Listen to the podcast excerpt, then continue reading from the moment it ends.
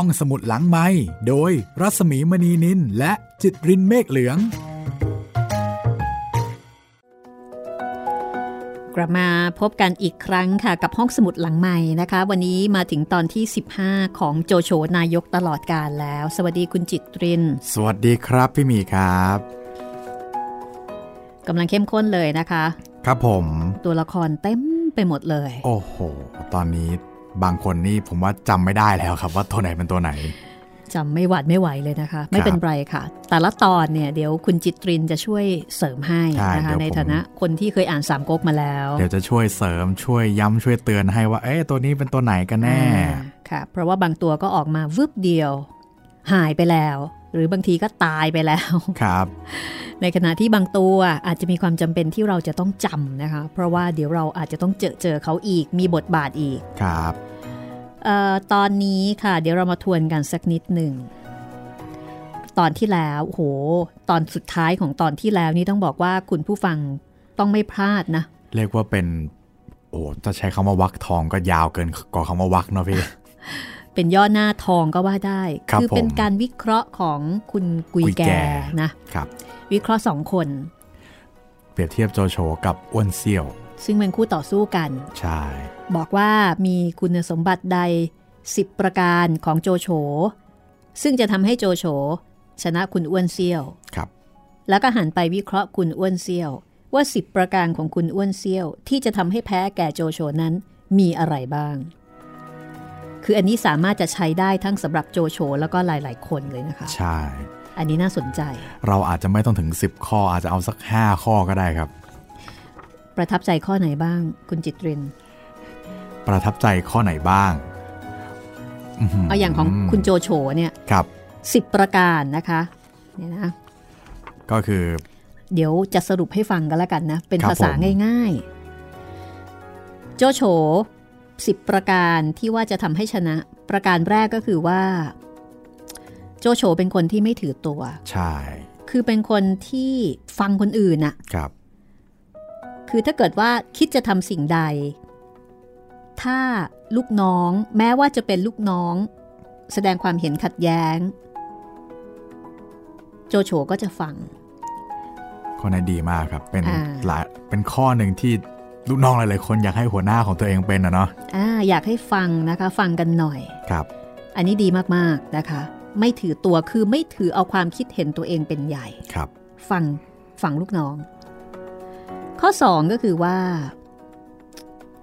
เป็นคนที่มีน้ำใจโอบอ้อมอารีอ่าจะทำอะไรเนี่ยถือเอารับสั่งของพระเจ้าเฮียนเต้เป็นประมาณ คือพูดง่ายๆ เอาประโยชน์ของบ้านเมืองเป็นหลักครับไม่ได้เอาตัวเองเป็นหลัก อันนี้ในมุมของกุยแกนะครับ เพราะฉะนั้นไม่ว่าโจโฉจะพูดอะไร ก็จะมีความสง่างาม เพราะว่าไม่ได้ทำเพื่อตัวเอง แล้วก็ทำให้ผู้คนมีความยำเกรงโจโฉ ประการที่ 3 นะคะ คือโจโฉเป็นคนที่มีจิตใจสัตย์ซื่อ ใช้ความยุติธรรมในการปกครองลูกน้องค่ะ แม้ว่าญาติพี่น้องผิดก็จะไม่เข้าข้าง จะทำอะไรก็เห็นคือทำอะไรไปตามหลักการ ถ้าอะไรดี ก็ว่าดี แต่ถ้าอะไรไม่ดี แม้ว่าจะเป็นญาติพี่น้อง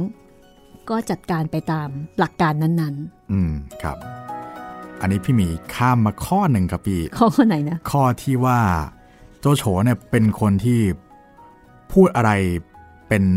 เด็ดขาดนะครับ ตัดสินใจเด็ดขาดใช้คำนี้แล้วกัน ข้อที่กล่าวว่าท่าน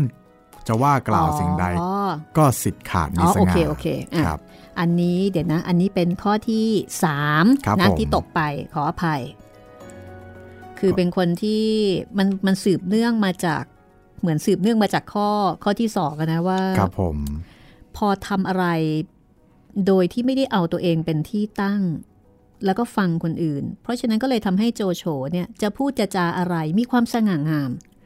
คนก็จะรับฟังนะคะแล้วก็ในที่เนี่ยกุยแกหมายถึงว่า โจโฉเนี่ยเป็นคนที่ พูดอะไรแล้วตัดสินใจเด็ดขาดนะครับ ไม่เหมือนอ้วนไม่โลเซีเลยวชายที่โลเลมาก อ่าสิทธิ์ขาดมีสง่านะคะครับ อันนี้มองเห็นบุคลิกของโจโฉเลยนะ ใช่ คือคนที่เป็นคนเด็ดขาดเด็ดขาดกับเผด็จการนี่มีความแตกต่างกัน มันแค่นิดเดียวนะแต่มันใกล้กันมากเลยนะคะเผด็จการอาจจะไม่ได้เป็นคนเด็ดขาด และคนเด็ดขาดก็ไม่จำเป็นว่าจะต้องเป็นคนเผด็จการครับเผด็จการนี่คือไม่ฟังความเห็นของใคร แต่เด็ดขาดนี่คือ ตัดสินใจแล้วตัดสินใจเลยไม่ลังเล พร้อมรับกับผลทั้งปวงนะคะ คือเป็นคนที่ตัดสินใจ ซึ่งการตัดสินใจ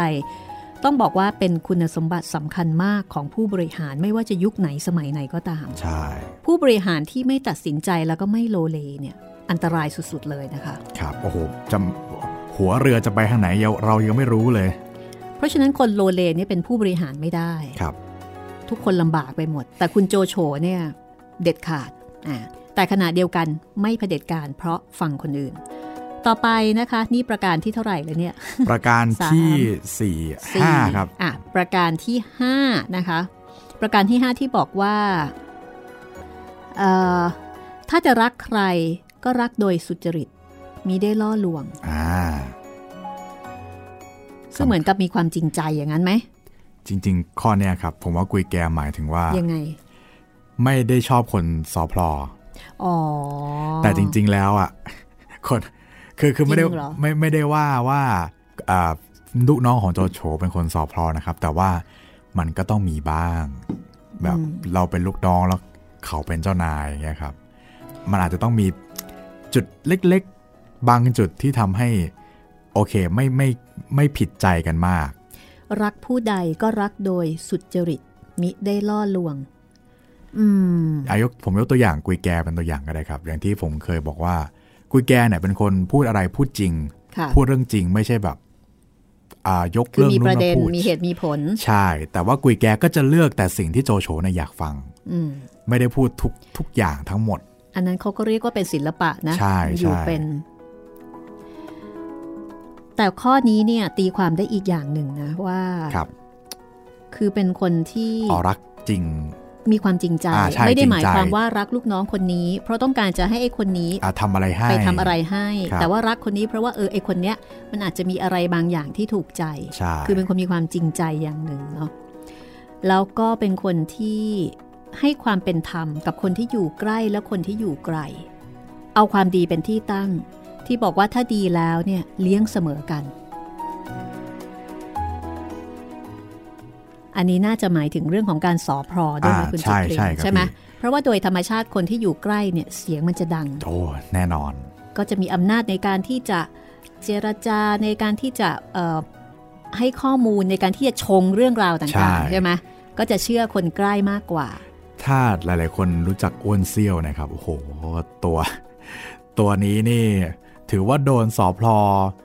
แล้วก็โดนปลุกปั่นจากลูกน้องเนี่ยบ่อยมาก ใช่ แล้วด้วยตัวเองนะครับเป็นคนโลเลอยู่แล้วด้วย ใครพูดอะไรก็เชื่อไปหมด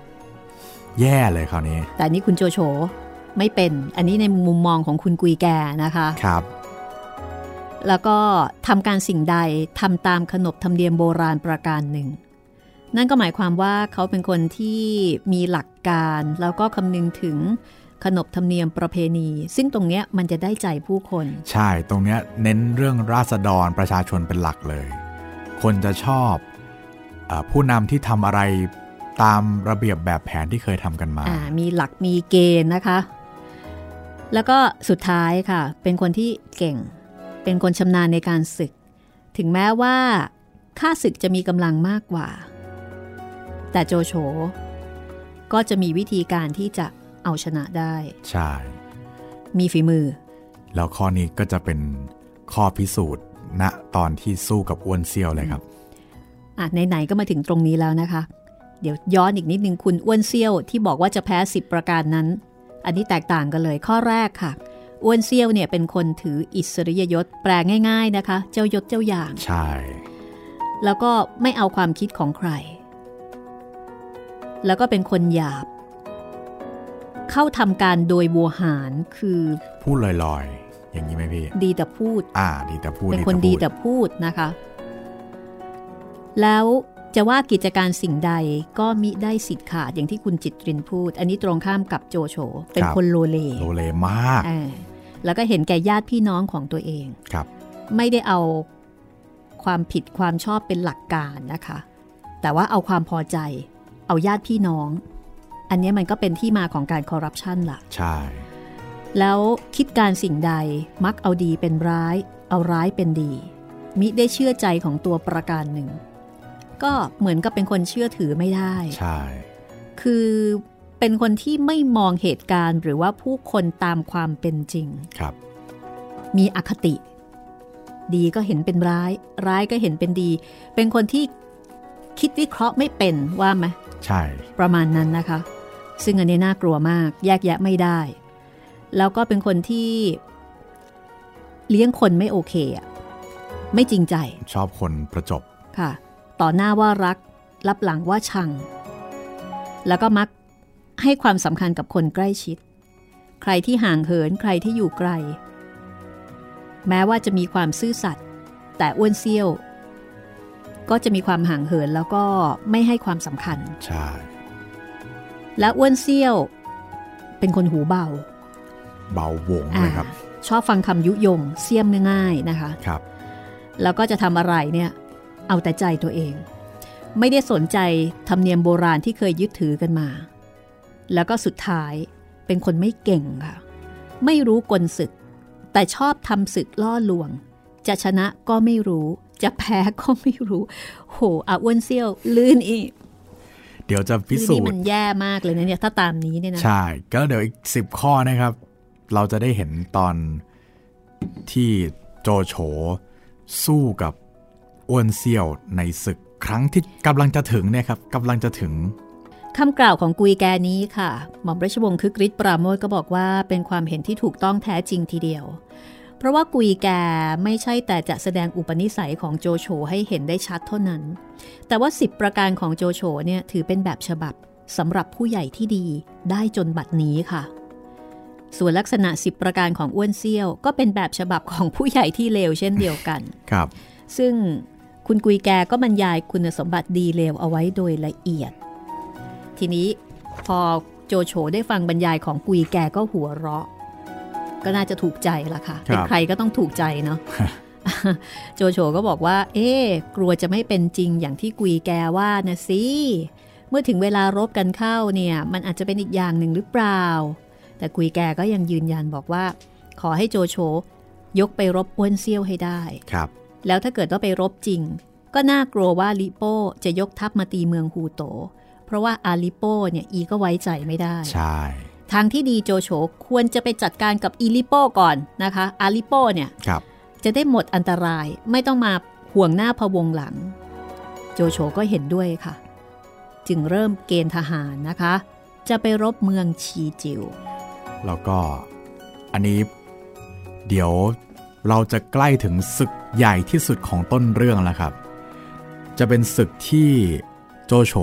ปะทะกับอ้วนเซี่ยว อันนี้เราจะเรียกว่า ยุทธการที่กลัวต่อครับ แต่ว่าก่อนจะไปกลัวต่อได้นั้น ต้องมาจัดการลิโป้ก่อน ถ้าอย่างนั้นไปต่อกันเลยนะคะ กับตอนที่ 15 ค่ะ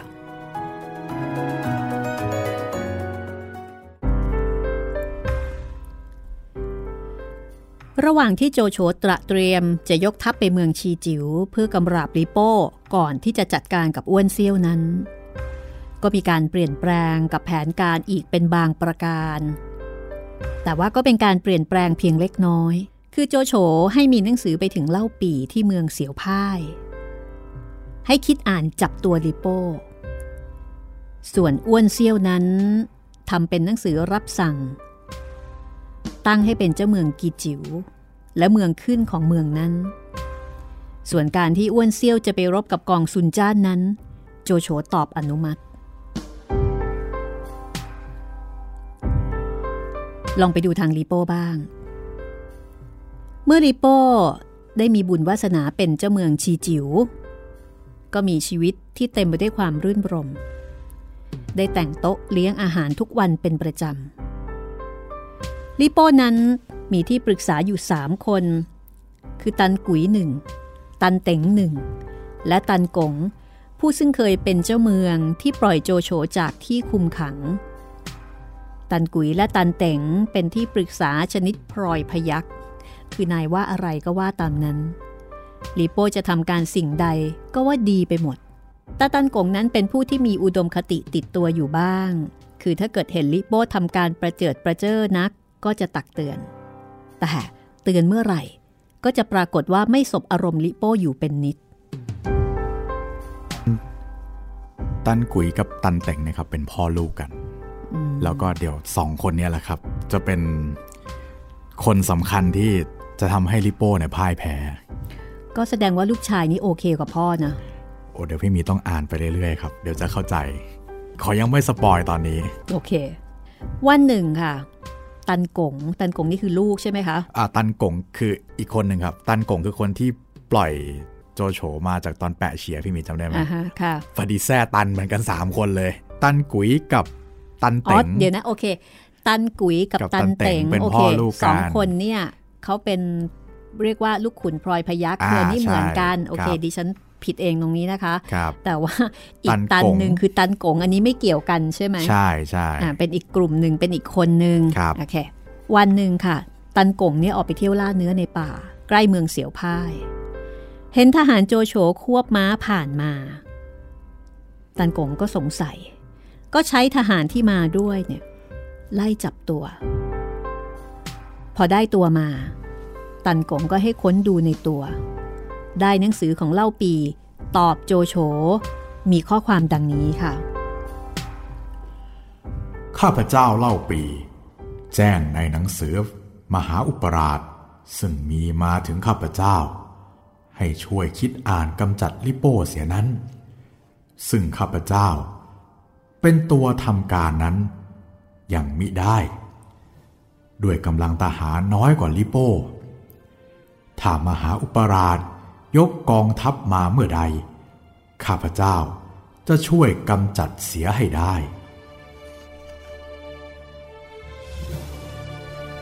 หนังสือนี้เป็นสำนวนวัวหารของเล่าปี ผู้ซึ่งใคร่ที่จะได้แต่ไม่ยอมเสียโดยแท้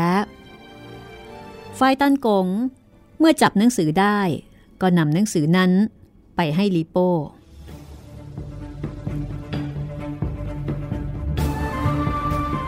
พอลิโป้ทราบความตามจดหมายหรือว่าตามหนังสือนั้น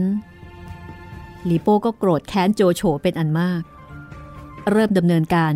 โจมตีโจโฉทันทีลิโป้ให้คนไปเกลี้ยกล่อม เอาโจรแถวเขาไทสันเป็นพวก แล้วก็สั่งให้ยกไปตีเมืองฝ่ายตะวันออกจนถึงเมืองกุนจิว๋ว แล้วก็สั่งให้โกซุ่นกับเตียวเลี้ยว ยกไปตีเมืองเสียวพ่าย ให้จับตัวเล่าปีมาให้ได้ ส่วนหัวเมืองด้านตะวันตกนั้น ให้ทรงเทียนกับงุยซก ยกทัพไปตี ตัวลิโป้เองคุมทัพคอยฟังข่าวศึกด้านต่างๆ อยู่ทั้งสามด้าน ถ้าด้านใดเพรียงพร้ำลงก็ยกไปช่วยโดยง่าย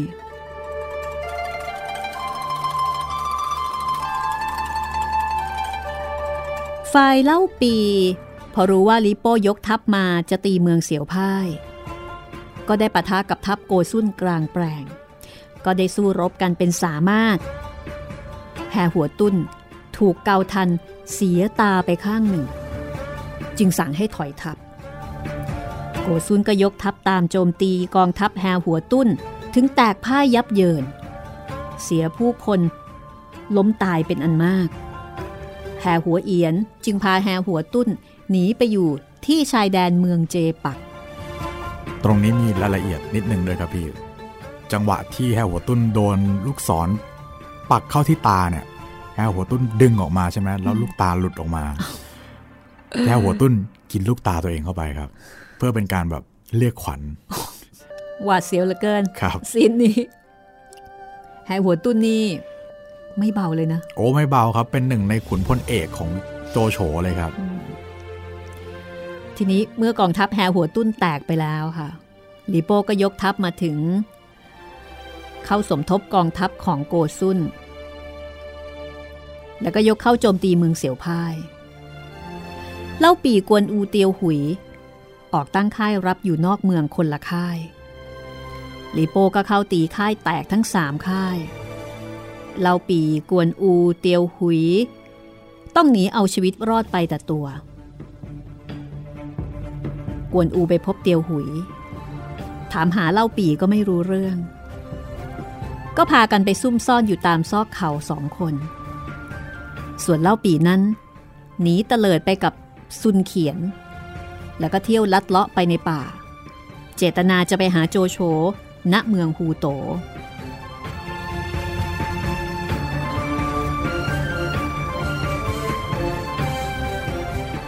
เล่าปีเดินทางไปได้ไม่ไกลนัก ก็ไปเจอธงกองทัพกำลังยกมา คือเห็นธงกองทัพยกมาแต่ไกล สังเกตดูก็รู้ว่าเป็นทัพของโจโฉเล่าปีก็คงจะดีใจละ่ะ เข้าไปหา แล้วก็เล่าเนื้อความแห่งความปราชัยให้โจโฉฟังจนสิ้น โจโฉสืบดูทราบว่า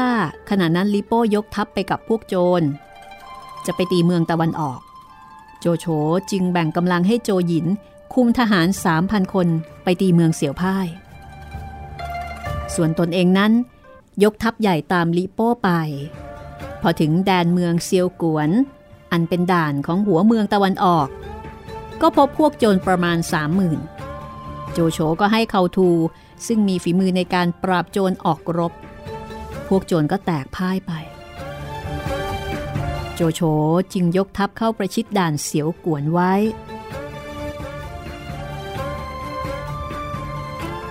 ฝ่ายลิโป้เห็นพวกโจรแตกพ่ายไปสิ้น ก็เกิดเป็นห่วงเมืองชีจิ๋วขึ้นมา จึงออกคำสั่งให้ตันกงอยู่รักษาด่านเสียวกวน แล้วตนเองก็ยกทัพกลับเมืองชีจิ๋ว ครั้นมาถึงเมืองชีจิ๋วแล้วลีโป้ก็อยู่ได้ไม่นาน เพราะว่าเป็นห่วงการศึกซึ่งมีอยู่รอบด้านลิโป้จึงให้ตันกุ๋ยผู้เป็นบิดาของตันเต๋ง อยู่รักษาเมือง แล้วยกทหารเป็นอันมาก กลับไปที่ด่านเสียวกวนอีก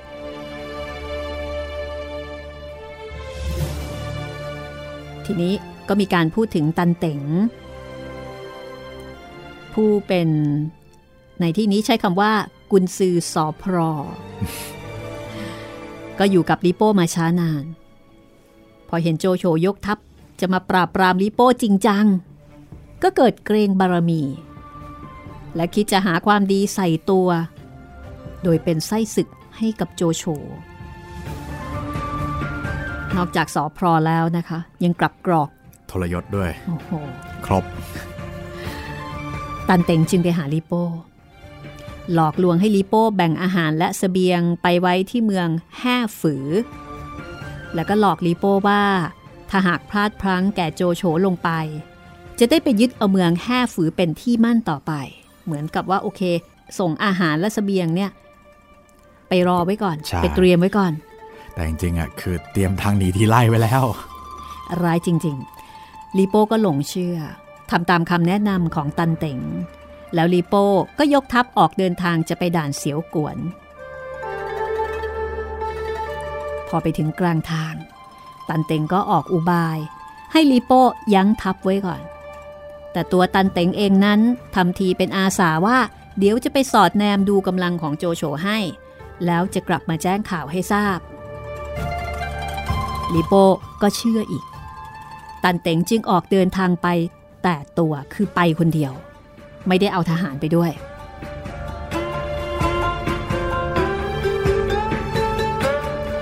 พอไปถึงด่านเสียวกวน ตันเต็งก็เข้าไปหาตันกุย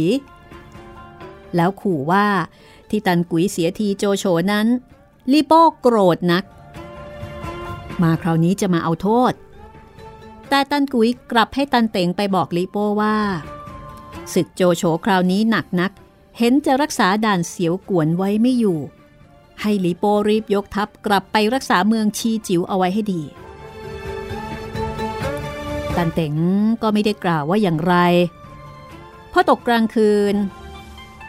ตันเต๋งก็ขึ้นไปบนเชิงเทิน เขียนหนังสือผูกเกาทัน แล้วก็ยิงเข้าไปในค่ายของโจโฉ ในหนังสือนั้น มีความว่า ข้าพเจ้าทันเต๋งจะอาสาเป็นไส้ศึกอยู่ในกำแพง ข้าพเจ้าจะเอาเพลิงจุดขึ้นเป็นสำคัญ ให้มหาอุปราชเข้าปล้น ข้าพเจ้า จะช่วยทำการให้สำเร็จ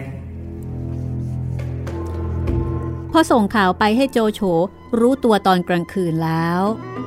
รุ่งเช้า ตันเต็งก็กลับไปหาลีโป้ รายงานบอกว่าสถานการณ์ทางด่านเสียวกวนนั้นหนักมาก ให้ลีโป้รีบยกทัพไปทันที ลีโป้ก็หลงเชื่ออีก ใช้ให้ตันเต็งกลับไปบอกตันกง บอกว่าจะยกทัพไปช่วยในคืนวันนั้น ให้ตันกงเปิดประตูด่านรับ และจุดไฟขึ้นเป็นสัญญาณลีโปจะตีฝ่าทหารโจโฉเข้าไปในด่าน ตันเต็งก็กลับไปหาตันกง แต่ไปบอกเสียว่าลิโป้มีคำสั่งให้ตันกงทิ้งด่านเสียวกวนเสีย ทิ้งไว้แต่พวกโจรให้อยู่รักษา ตัวตันกงเองนั้นให้ยกทัพกลับไปเมืองชีจิ๋วซะ โอ้โห ฉลาดเป็นกรด แปลงสารซะงั้นเลยนะคะ นี่ไม่ใช่ฤาษีนะครับ นี่ตันกง เอ้ยไม่ใช่ ตันตันเตงเกกตันเต็งตันเตงตันเตงแหม่นึกว่านางสิบสองมุกนี้นี่อาจจะใช้กันเป็นที่กว้างขวางนะคะ ครับพอตกค่ำวันนั้นค่ะ ตันกงก็ปฏิบัติตามที่ตันเต๋งบอก โดยยกทหารออกจากเมืองเงียบๆ แต่พอทัพตันกงไปเจอกับทัพลิโป้ในขณะที่ยกเข้ามา ต่างคนต่างก็ไม่รู้ว่าใครเป็นใคร เพราะว่าเป็นเวลากลางคืน ต่างฝ่ายต่างก็นึกว่าอีกฝ่ายหนึ่งเป็นทหารโจโฉก็เลยรบกันซัดกันเละเลยตอนนี้ซัดกันเองนะคะครับล้มตายลงเป็นอันมาก กว่าจะรู้ตัว ฝ่ายตันเต็งอยู่ในด่าน ก็จุดไฟขึ้นเป็นสำคัญ โจโฉเห็นไฟสัญญาณ ก็ยกทหารตีฝ่ากองโจรที่ตั้งรายรับอยู่นั้นเข้าไป พวกโจรไม่ทันรู้ตัวก็แตกหนี โจโฉก็เข้าเมืองโดยไม่ยาก และตั้งอยู่ในเมืองนั้น เดี๋ยวเราจะหยุดเอาไว้ที่ตรงนี้ก่อน คือตอนนี้โจโฉเข้าเมืองได้แล้ว ใช่ แล้วก็มีคุณตันเต็งเนี่ยเป็นไส้ศึก ครับ นี่แกสถาปนาตัวเองเป็นไส้ศึกเลยนะ เห็นแล้วว่า ไม่รอดแน่ๆ ย้ายข้างดีกว่า ย้ายพักอ่าเดี๋ยวช่วงหน้า กลับมาดูกันต่อนะคะว่า คุณลิโป้เจอเข้าไปแบบนี้ ทั้งสอพรทั้งสับปรับ แล้วก็ทั้งทรยศด้วยเนี่ยนะคะ คุณลิโป้ผู้เป็นนายจะว่ายังไงจะเป็นยังไง ครับ สักครู่ค่ะ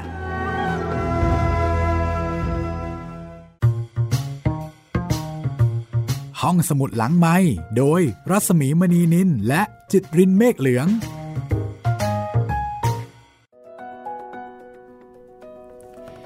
แหม สนุกจริง ๆ นะคะ ตอนนี้มันเห็นครับนิสัยของคนโอ้โหชัดเจนเลยทีเดียว แหม ไม่น่าเลยลิโป้เอ้ย เจอคนสอพลอเข้าไปนี่ว่าแย่แล้วอืมเจอทรยศเข้าไปอีกอื้อหือสุด ๆ เลยนะคะ ใช่ครับเออลองมาอ่านจดหมายกันบ้างนะคะครับค่ะแต่จดหมายของเราเนี่ยไม่ได้เป็นจดหมายแปลงสารนะครับผมอันนี้เป็นจดหมายจากคุณผู้ฟังที่ส่งมาทางเพจ รัศมีมณีนิน แล้วก็บางท่านนะคะ ก็ส่งมาทาง Facebook ของดิฉันเอง คุณตั้มค่ะ คุณตั้มส่งมาจากอเมริกาค่ะ สวัสดีครับคุณตั้มโอ้กลายเป็นแฟนประจำของเราไปแล้วเนาะใช่ใช่คุณตั้มบอกว่าต้องฟังเป็นประจำเลยครับณตั้มผมบอกว่า โจโฉนายกตลอดการยิ่งฟังยิ่งสนุกเข้มข้น ผู้เล่า เล่าอ่านได้ชวนติดตามครับ ทั้งคุณจิตรินเอนไซโคปีเดียแห่งสามมิก๊กเซโควิเดียก็สร้างความเข้าใจให้แก่ผู้ฟังทั้งในเนื้อหาและเบื้องลึกตัวละครได้อย่างทะลุปรุโปรงฟังไปฟังมานึกขึ้นว่า หากมีก๊กที่สี่รัศมีจิตรินสามก๊กแรกคงถูกปราบเรียบฮ่าฮ่าโคด้วยปราดพิชัยยุทธซุนวูว่าไว้ รู้เขารู้เรา รบร้อยครั้ง ชนะร้อยครั้งนะครับ ขอบคุณมากครับ แต่ว่าจริง ๆก๊กที่ 4 ใน 3ก๊กมีนะครับ แต่ว่ายังไม่ถึงเวลาของเขา ตอนนี้ติดตามแค่สามก๊กไปก่อนนะครับแต่เจอแฟนรายการน่ารักแบบนี้เนี่ยนะคะ ก็บอกว่าก๊กไหนก็ไม่รอดแล้วค่ะ ใช่ครับ เสร็จหมด อันนี้เรียกว่าน่ารักจริง ๆ ส่งกำลังใจให้กับคนทำรายการด้วยขอบคุณคุณตั้มนะคะ ที่ช่วยฟีดแบ็กกลับมา ขอบคุณนะครับ ทางด้านน้องเจเจกันบ้างนะคะน้องเจเจ สวัสดีครับ ตอนนี้ใน YouTube นี่น้องเจเจก็ยังคอมเมนต์มาอยู่นะครับพี่หมีเหรอคะ ครับผอ๋อมค่ะเอ่อเอาใน YouTube ก่อนก็แล้วกันนะคุณจิตริน ครับผม ว่าไงบ้างคะ น้องเจเจมาบอกว่า สวัสดีครับ พี่ๆทั้งสองคนเจเจเพิ่งจะฟังโจโฉแล้วก็ดูสามก๊กไปด้วยอืมโอ้โหคือทั้งฟังทั้งดูทั้งอ่านเลยใช่ไหมครับเนี่ยเจเจอืมอืมค่ะเอ่อเจเจไปซื้อหนังสือสามก๊กมาแล้วโอ้แล้วก็ซื้อหนังสือโจโฉขออภัยอ๋อซื้อหนังสือโเคโจโฉที่เราเล่าเนี่ยค่ะครับ แล้วเจเจก็บอกว่า คือเจเจไปเที่ยวหัวหิน บอกว่าเที่ยวสนุกมากเลยครับอืมอยากไปเที่ยวบ้างเลย แล้วก็บอกว่ามีช่วงหนึ่งโจโฉไปปราบเจียวซิ่ง ระหว่างเดินทัพม้าของโจโฉไปเหยียบข้าวของชาวบ้าน ก็เลยทำการตัดผมตัวเองอ่านี่เราเพิ่งเล่าไปเลย ใช่ พี่หมีครับ เจฟังและดูไปด้วยครับ ตามในเนื้อเรื่องเลยครับแล้วก็บอกว่าตอนนี้เจฟังโจโฉและดูสามก๊กไปด้วย ก็คือ ทั้งดูทั้งฟังนะคะครับแฟนพันธ์แท้สามก๊กเลยทีเดียว ผมว่าน้องเจเจเนะครับ น่าจะเอนไซโคปีเดียมากกว่าผมอีกแหมถ้าเกิดมีโอกาสเจอกันคงคุยกันสนุกเลยนะคะเนี่ยครับผม คุณอีกท่านหนึ่งนะคะ คุณมานะค่ะเอ่อคุณมานะบอกว่าพูดถึงไผ่แดงนะอ๋อครับผม บอกไผ่แดงตอนที่หนึ่งเสียงไม่ใสแบบที่เคยฟังอืมอาจจะเป็นเพราะใส่แมส คือเทียบกับเรื่องเจ้าพ่อ EP 1 เสียงใส ลากเสียงเพราะมาก พอตอนที่สองเสียงใสขึ้นอืมอืมแล้วก็พอมาไผ่แดง EP 4ระบบเสียงสุดยอดครับจำไม่ได้ว่าช่วงนั้นเรามีปัญหาอะไรหรือเปล่าเนาะพี่ แต่ว่า รู้สึกว่าช่วงแรกเนี่ยมีรู้สึกว่าจะมี work from home อยู่บ้างนะ เสียงใช่ไหมพีคหรืออะไรสักอย่างนี่แหละครับอ่าฮะน่าจะน่าจะเป็นช่วงช่วงนั้นค่ะค่ะที่เหมือนแบบว่าต้องให้ช่างเทคนิคมามาดูดูให้ รู้สึกใช่ ประมาณว่ามีเครื่องรวนอ่าใช่ ก็ขออภัยในความไม่สะดวกเอาไว้นะที่นี้ ขอบคุณคุณมานะนะคะ ขอบคุณนะครับ แต่โอ้โหต้องหูเทพมากเลยนะครับเนี่ย คืออันนี้เช็คละเอียดเลย ใช่อาจจะหูฟังด้วยหูฟังหรือว่าด้วยลำโพงที่มีสมรรถนะดีครับ อาจจะทำค่ะให้ได้ยินความแตกต่างได้อืมก็ถ้าเกิดว่าท่านไหนอยากจะพูดคุยเสนอแนะ หรือว่ามีอะไรอยากจะคุยกับเรานะคะ แม้กระทั่งการแนะนำเรื่องใหม่ครับๆก็ส่งมาได้ 3 ช่องทางเลยค่ะ ครับผมทั้งทางแฟนเพจ Facebook ไทย PBS Podcast นะครับ แฟนเพจของพี่หมีรัศมีมณีนินแล้วก็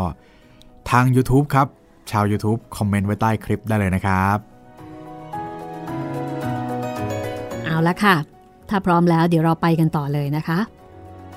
กับโจโฉ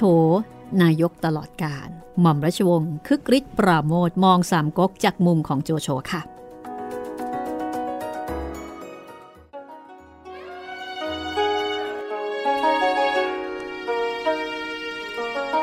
ฝ่ายลิปโป้กับตันกง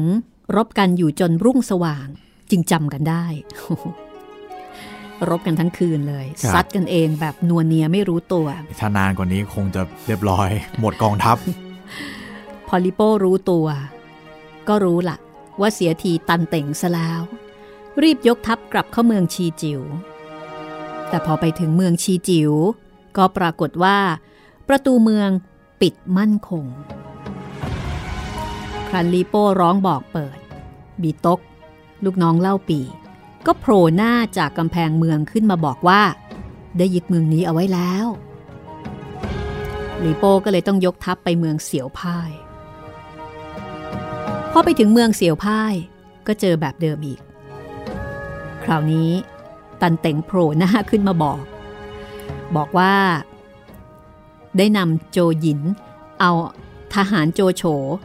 มาอยู่ในเมืองเสียวพ่ายเรียบร้อยแล้วอืมช้ำมาก คือนอกจากนิสัยไม่ดีแล้วเนี่ยนะ คุณตันเต่งเนี่ยนะยังมีการเหยียบย่ำซ้ำเติม ใช่ นายเก่าของตัวเองอีก คนล้มแล้วข้ามเลย แล้วก็ไม่ละอายแก่ใจเลยนะนี่ ใช่ครับ แหม อันนี้รู้สึก คือจริง ๆ ก็ไม่ได้ชอบลีโป้นะแต่กรณีนี้เจอน่าเห็นใจนี่เข้าไปน่าเห็นใจจริงแล้วเดี๋ยวตันเต็งก็ยังไม่หยุดแค่นี้นะครับ เดี๋ยวเราต้องติดตามเขาต่อไปเรื่อย ๆ ลีโป้ก็เลยร้องด่าตันเต่งค่ะ ตันเต่งก็ไม่ยอมนะ ด่ามาด่าตอบไม่โกง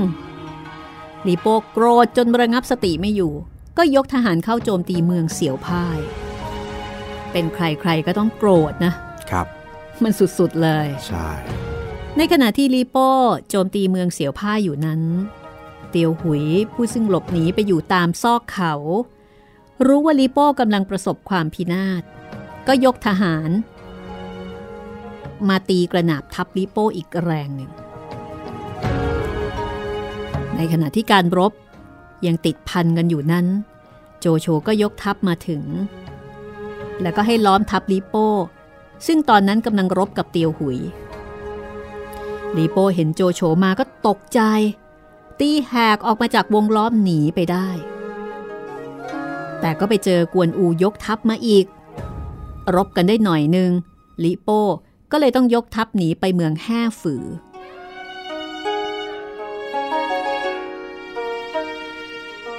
ทางฝ่ายโจโฉเมื่อตีเมืองชีจิ๋วได้แล้ว ก็เข้าอยู่ในเมือง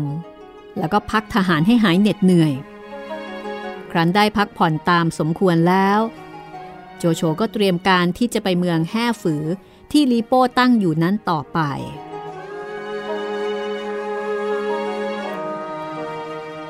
แต่โจโฉเห็นว่าอ้วนสุดนั้น ยังเป็นศัตรูที่มีความสำคัญอยู่ อาจยกทัพมาช่วยลีโป้ก็ได้ เมื่อลีโป้ขอร้อง โจโฉก็เลยให้เล่าปีพร้อมด้วยกวนอู เตียวหุย คุมทหารไปสกัดเส้นทางติดต่อ ระหว่างลีโป้กับอ้วนสุด แล้วโจโฉก็ยกทัพไปล้อมเมืองแห่ฝือ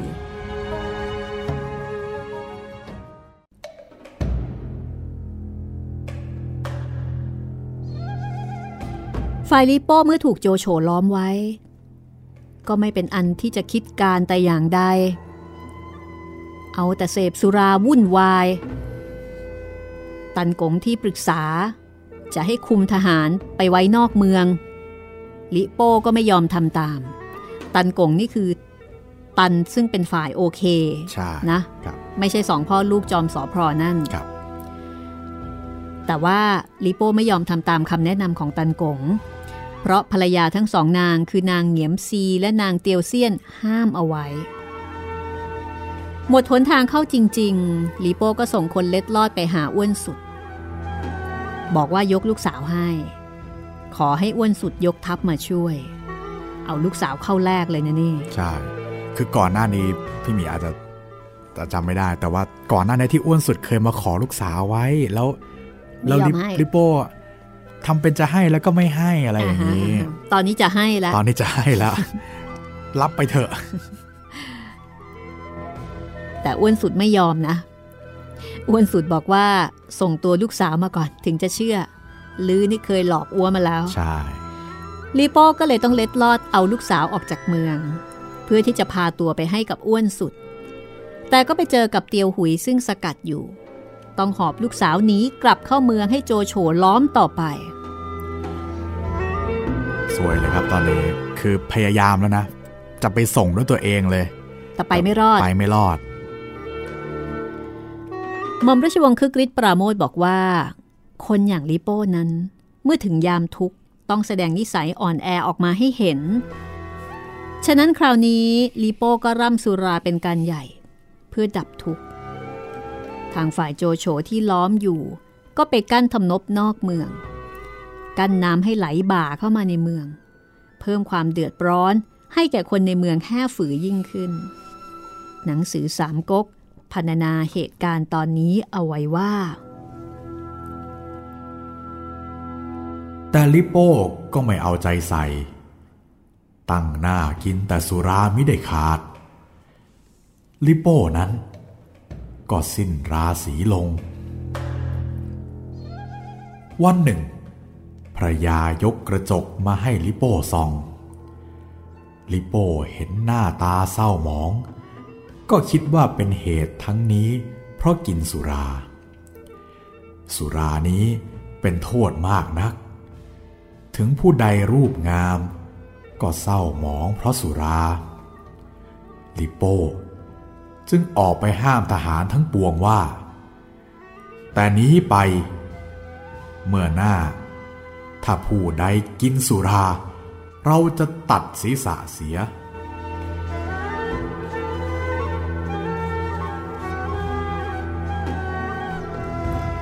ทั้งนี้คำกล่าวนั้นก็เป็นการแสดงนิสัยลิโป้ให้เห็นได้เป็นอย่างดี เวลาที่ลิโป้สมัครใจจะทำชั่วลิโป้ก็ทำได้ โดยไม่คำนึงถึงตัวเองหรือคนอื่นๆ แต่พออยู่ไปเกิดกลับเป็นคนดี ลิโป้ก็หันไปเกลี้ยกล่อดเอากับคนอื่น ซึ่งเคยทำชั่วมากับตนเองนั้น เอาสรุปว่ายังไงกันแน่ ตัวเองทำตัวเองไม่ใช่เหรอ ก็เคยกินมาด้วยกัน เออ แล้วพออยู่ๆก็ไปว่าคนที่เคยกินมาด้วยกัน อันนี้ถ้าเกิดว่าเราเป็นลูกน้องลิโป้เราก็ งงครับ อะไรของลือเนี่ย ปรับตัวปรับใจไม่ทันกันเลยทีเดียว ไปไม่ถูกไปไม่เป็น ครับ คำสั่งห้ามเสพสุราของลิโป้นี้ มีผลทำให้ลิโป้ต้องเสียทีถึงชีวิตค่ะ เรื่องมาจากนายทหารผู้หนึ่งชื่อว่าเฮาเสงคิดจะเลี้ยงพวกพ้องที่เป็นนายทหารด้วยกัน ก็ไปขออนุญาตเลี้ยงสุราเพื่อนฝูงต่อลีโป้ลีโป้ก็โกรธปึงปัง ให้ทหารเอาตัวเฮาเสงไปเคี่ยนด้วยหวายห้าสิบทีเฮาเสงกับเพื่อนก็เสียกำลังใจ คิดจะหนีไปหาโจโฉแต่เพื่อนฝูงก็ช่วยกันตักเตือนบอกว่าเพียงเท่านั้นเนี่ยมันยังไม่พอ ต้องคบคิดจับตัวลิโป้เอาไปให้โจโฉด้วย คือเพื่อนเนี่ยไม่ได้ยั้งว่าอย่าทำนะ แต่เพื่อนบอกว่าทำแค่นี้เนี่ยมันน้อยไป ต้องเอาตัวลิโป้ไปด้วย เฮาเซงก็ตกลง แต่ บอกว่าจะต้องเอาม้าของลิโป้ไปก่อน ม้าเซ็กเทานะคะที่คุณจิตรินเคยอธิบายใช่ไหมครับม้ากระต่ายแดงอ่าเพราะว่าลิโป้มีกำลังในการรบ อยู่ที่ม้าตัวนี้ตัวเดียว คือพูดเหมือนกับว่า ฝีมือในการรบของลิโป้ประสิทธิภาพในการรบของลิโป้เนี่ยอยู่ที่เจ้าม้าตัวนี้ ถ้าไม่มีม้าตัวนี้ เหมือนกับลิโป้ก็ไม่เหลืออะไร โอ้เหมือน จะว่าไงดีครับ ถ้าเหมือนนักฟุตบอลก็เหมือนไม่ได้ใส่รองเท้าอะครับ ขาดรองเท้าคู่ใจ ใช่พอตกกลางคืนค่ะ เฮาเซงก็ลักม้าเซ็กเทาของลีโป้ไปให้กับโจโฉ แล้วก็บอกว่าขณะที่พวกพ้องของตนกำลังจับตัวลิโป้อยู่ในเมือง โจโฉได้ยินดังนั้น ก็ทำหนังสือผูกลูกเกาทัน ยิงเข้าไปในเมือง เป็นใจความว่า ถ้าใครจับตัวลิโป้มาให้ได้ จะปูนบำเหน็จ ตั้งให้เป็นขุนนางผู้ใหญ่ พอรุ่งเช้า โจโฉก็สั่งทหารเข้าโจมตีเมืองแห่ฝืออย่างหนัก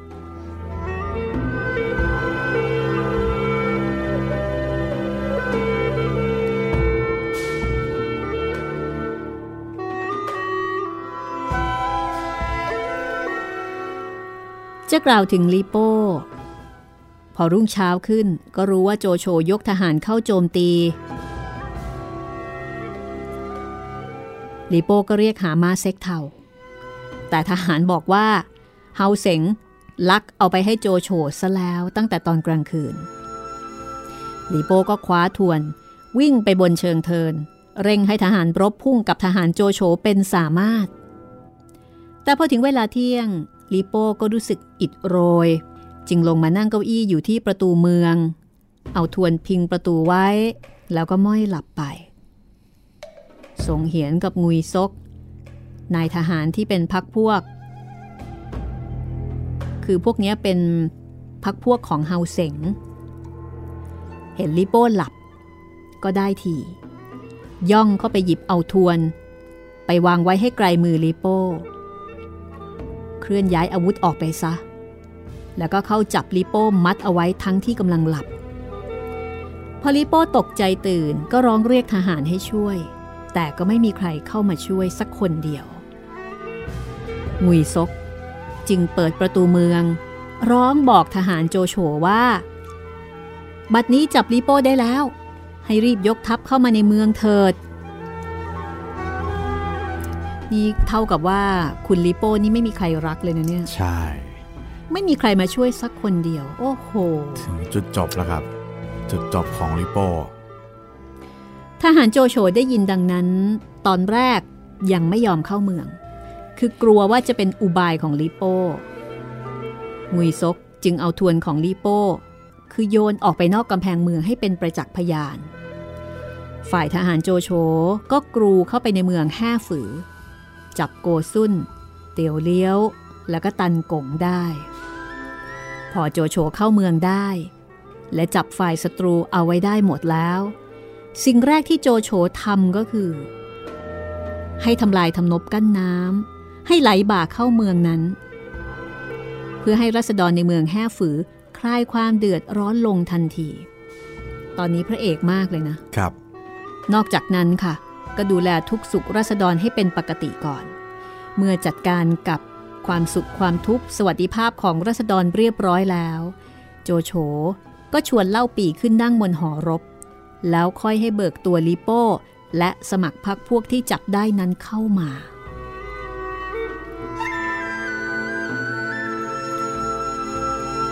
ตอนนี้ชอบนะครับ คือเหมือนกับว่าคุณโจโฉเนี่ย เขาเป็นคนที่คิดถึงประชาชนนะ แล้วก็คิดอ่าคิดถึงประชาชนอย่างเดียวไม่พอนะพี่ คิดด้วยว่าต้องทำอะไรก่อนทำอะไรหลังอืมครับ คือมีลำดับ พอมาถึงคือเหมือนกับเขามีมีการจัดลำดับความสำคัญของสิ่งที่เขาจะทครับำเป็นคนชัดเจน ใช่ ทีนี้ลิโป้ค่ะ พอลิโป้เห็นโจโฉเนาะก็ร้องบอกว่ามาหาอุปราชช่วยข้าพเจ้าด้วย เพราะว่าตอนนั้นลิโป้ถูกทหาร รุมผูกมัดตัวเอาไว้อย่างแน่นหนาครัก็บเจ็บปวดเป็นกำลัง ครั้นโจโฉไม่ช่วยลิโป้ลิโป้ก็หันไปตัดพ้อกับเฮาเสงแล้วก็พวกที่ยืนอยู่ที่เคยสั่งจะเคี่ยนเขาอะนะ บอกว่าเนี่ยโอ้โหเลี้ยงดูกันมาถึงขนาดทำไมถึงมาทรยศหักหลังกันได้เฮาเซงก็เลยบอกว่าแหมก็ลิโป้เนี่ยไม่ยอมฟังความเห็นคนอื่นบ้างเลย จะฟังแต่ความเห็นของเมีย เรื่องก็เลยเป็นไปแบบนี้แหละ ลิโป้ก็เลยต้องนิ่ง โจโฉแลเห็นโกซุนที่ถูกจับมัดมาด้วยกัน โจโฉก็เลยถามโกซุนบอกว่า มีข้อความอันใดจะกล่าวบ้างไหม จะพูดอะไรไหม โกซุนก็นิ่ง โจโฉก็สั่งให้ทหารเอาตัวโกซุนไปประหารชีวิต โกซุนก็ไปแต่โดยดี ไม่แสดงกิริยาสะทกสะท้านแต่อย่างใด มีข้อมูลเพิ่มเติมไหมคะคุณจิตริน โกซุนเนี่ย โกซุนนี่ไม่ค่อยมีครับ แต่เดี๋ยวจะไปเพิ่มเติมตรงตันกงมากกว่า อืมฮึหมายเขาก็เป็นคนที่ใจเด็ดเหมือนกันนะคะ ครับ ถูกสั่งประหาร โอ้เดี๋ยวเหตุก็การณ์ยอมนี้ไปแต่โดยดี เหตุการณ์นี้เดี๋ยวจะได้ เดี๋ยวโจโฉจะได้ทหารเอกอีกหนึ่งท่านด้วยครับ แต่เดี๋ยวเรามาดู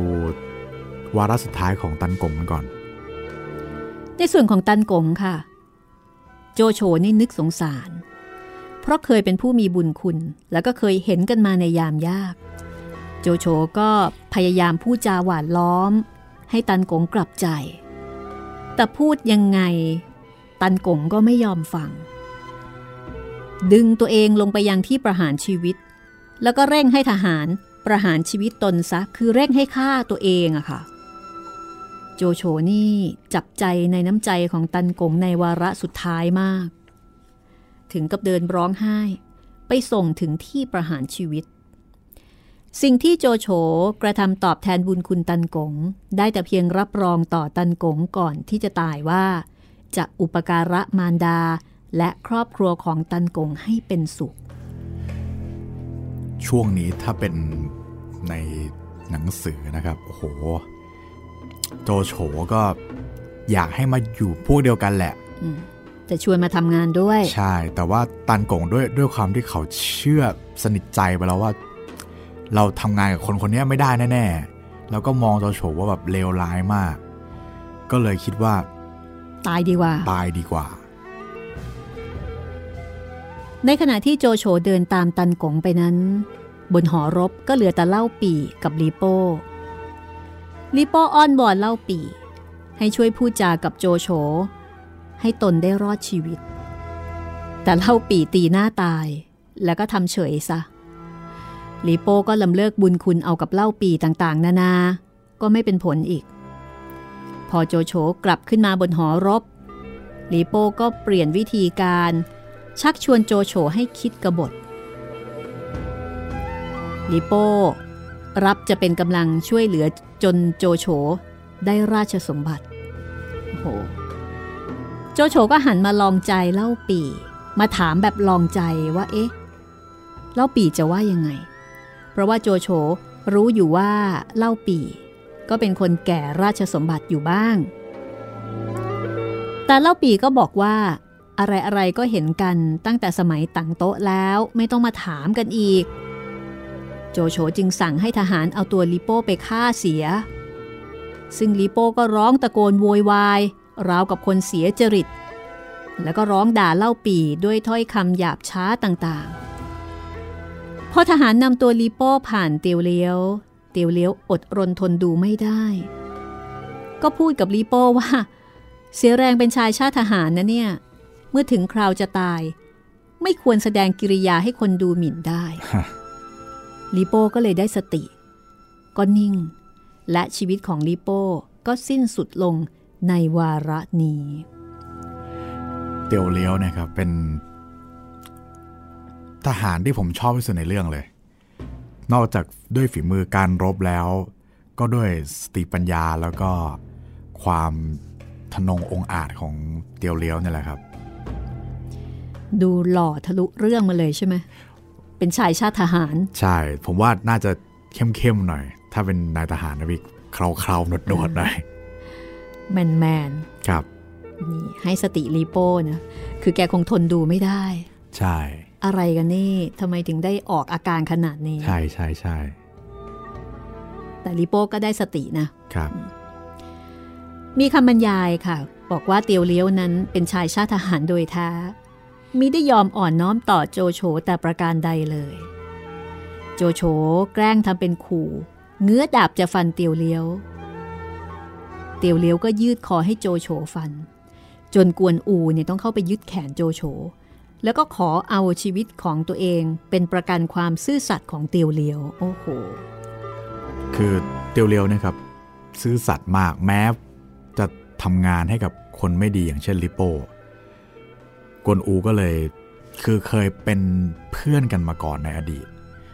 ก็เลยขอจะโชว์ไว้ว่า คนคนนี้มีความซื่อสัตย์มาก ช่วยเก็บไว้เถอะจะเป็นประโยชน์ต่อท่านแน่ ๆ แล้วเดี๋ยวก็เป็นประโยชน์จริง ๆ ครับสำหรับคุณเตียวเลี้ยว คือโจโฉจริง ๆ ก็ไม่ได้ตั้งใจจะฆ่าเตียวเลี้ยวเนาะใช่อยากจะเก็บไว้อยู่แล้ว ใจจริงของแก อยากจะลองของลองใจ จะสักแค่ไหน โอ้โห นี่ยื่นคอมาให้ฟันเลย โจโฉก็เลยแก้มัดเตียวเลี้ยวออก แล้วก็สั่งให้เอาเสื้อผ้าอย่างดีมาให้เตียวเลี้ยวใส่ อันนี้ก็เริ่มจะคล้อยตามหม่อมราชวงศ์คือกริชนะคะว่าคุณโจโฉเนี่ยแกเป็นคนละเอียดอ่อนเนาะครับเนี่ยค่ะ สั่งให้เอาเสื้อผ้ามาให้ใส่อย่างดีด้วยนะครับ แล้วก็จูมือเข้าไปนั่งในที่อันควร เตียวเลี้ยวก็กล่าวคำปฏิญาณว่า จะทำราชการกับโจโฉไปจนกว่าชีวิตจะหาไม่ครับยอมเลยยอมใจ เตียวเลียวก็จะได้เป็นหนึ่งในห้าทหารเสือของโจโฉด้วย แต่อันนี้มันก็เป็นฉายานะครับ มันไม่ได้เป็นเป็นยศเป็นตำแหน่งอะไร ในส่วนนี้หม่อมราชวงศ์คึกฤทธิ์ปราโมทเขียนเอาไว้ตอนท้ายบทนะคะ บทนี้คือบทที่ 11 บอกว่า คนเราทุกคนนั้น ถ้าจะดูนิสัยหรือว่าจิตใจอันแท้จริง ต้องดูในเวลาคับขันที่สุด คราวนี้ปรากฏว่าลิโป้มีนิสัยอ่อนแอกว่าเพื่อน คือเมื่อได้รับชัยชนะลิโป้ก็เป็นคนหยิ่งพยองในลาบยศวาสนา แสดงเดชแสดงอำนาจให้คนอื่นเห็นว่าตนเนี่ยใหญ่กว่าคนอื่น แต่พอถึงเวลาที่อันตรายแท้จริงมาเผชิญหน้า ความเป็นลูกโป่งของลิโป้ก็แตกลง แสดงนิสัยความอ่อนแอความกลัวตายให้เห็น เห็นชัดๆ โดยอาการคลุ้มคลั่งต่างๆ ลิโป้นั้นจะมีน้ำใจลูกผู้ชาย เสมอเหมือนด้วยตันกงหรือเตียวเลี้ยวก็หาไม่ได้ และคนอย่างลิโป้นี้มักชอบฆ่าคนอื่น โดยปราศจากความเมตตากรุณา แต่พอเวรตามตัวมาทัน ก็แสดงความขาดให้ปรากฏความจริงนั่นเองว่า คนที่ชอบทำให้คนอื่นตาย มักจะเป็นคนที่กลัวตายมากที่สุดนั่นเอง อันนี้จะมองเป็นบาปกรรมได้ไหมครับเนี่ยทำกับตั้งโต๊ะไว้ ก็มองได้นะครับ มองอีกแง่หนึ่งว่าจริง ๆ แล้วต้นเหตุที่เป็นคนโหด เป็นคนที่ชอบฆ่าคนอื่น อาจจะมาจากความขี้ขลาดของตัวเอง กลัวไปหมด ตัวเองนะกลัวตายครับก็เลยชิงฆ่าคนอื่นก่อนอืมก็ได้ใช่อีกใช่เหมือนกัน ดังนั้นคราวนี้โจโฉจึงได้รับชัยชนะอันยิ่งใหญ่ สามารถกำจัดลีโป้ที่เปรียบเสมือนหอกข้างแคร่ได้สำเร็จ แล้วก็ได้ติวเลี้ยวมาเป็นทหารเอก พร้อมด้วยโจรอีกเป็นจำนวนมากที่เข้ามาสวามิภักดิ์โจโฉเข้าเหยียบเมืองชีจิว๋วพร้อมด้วยกองทัพที่เดินขบวนแบบฉลองชัย ราษฎรเมืองชีจิ๋วต่างก็พากันตั้งที่บูชาคำนับโจโฉ แล้วก็พากันขอร้องให้ตั้งเล่าปี่เป็นเจ้าเมืองชีจิ๋วต่อไป แต่โจโฉขอผัดไว้ โดยเหตุว่าเล่าปี่มีความชอบมาก ขอพาตัวไปเฝ้าพระเจ้าเฮียนเต้ที่เมืองฮูโต เพื่อพระราชทานบำเหน็จรางวัลเสียก่อนอช่วงนี้ก็จะเป็นช่วงพักรบสักพักหนึ่งครับ ให้ได้หายใจหายคอกันบ้าง แล้วก็จะเป็นช่วงที่เล่าปีเข้าเมืองหลวงครับ เข้าฮูโต ก็น่าจะเป็นจุดเปลี่ยนที่สำคัญในชีวิตของเล่าปีอีกจุดหนึ่งไหมโอ้คะโห จุดนี้แหละครับสำคัญมาก ๆ เลยครับพี่ ถ้าไม่เกิดจุดนี้ อาจจะไม่มีสามก๊กก็ได้ เข้าสู่วงการ ใช่ เข้าสู่วงการแบบอื้อหือยืดเลย อย่างเป็นทางการ ใช่ เรื่องราวก็แน่นอนนะคะ จากนี้ไปไม่มีเบาละค่ะ ครับ แรงขึ้นทุกขณะ โอ้โห ตอนหน้าจะเป็นตอนที่ 16 ติดตามให้ได้นะคะ โจโฉนายกตลอดการสามก๊กฉบับในทุน โดยการเล่าเรียบเรียง ผ่านประสบการณ์และมุมมองของหม่อมราชวงศ์คึกฤทธิ์ปราโมทค่ะ วันนี้เราสองคนลาไปก่อนนะคะ สวัสดีครับ สวัสดีค่ะ ห้องสมุดหลังไม้โดยรัสมีมณีนินและจิตรินเมฆเหลือง